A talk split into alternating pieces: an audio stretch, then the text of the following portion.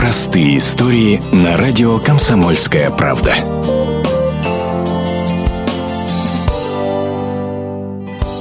Беженцы из Украины продолжают поступать в Россию. От чего они бегут и что думают о своем будущем, рассказал бывший житель Луганской области Владислав. Просто мы захотели уберечь детей от этого вот ужаса, который там сейчас у нас развернулся. Самому мне не умирать не страшно, ничего не страшно. И также и жене моей. Но дети вот у нас одному 15 уже лет, другому ребенку 8 лет.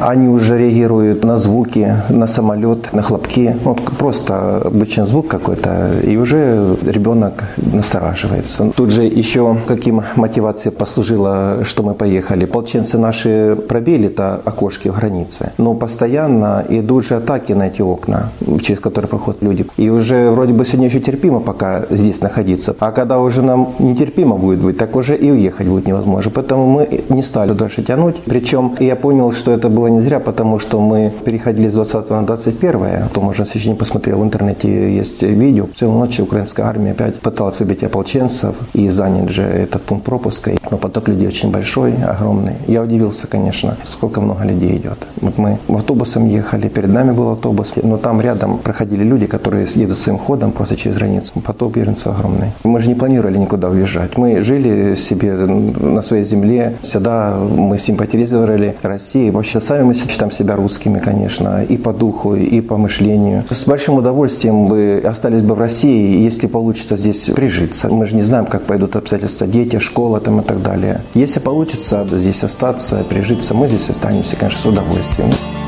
Простые истории на радио «Комсомольская правда».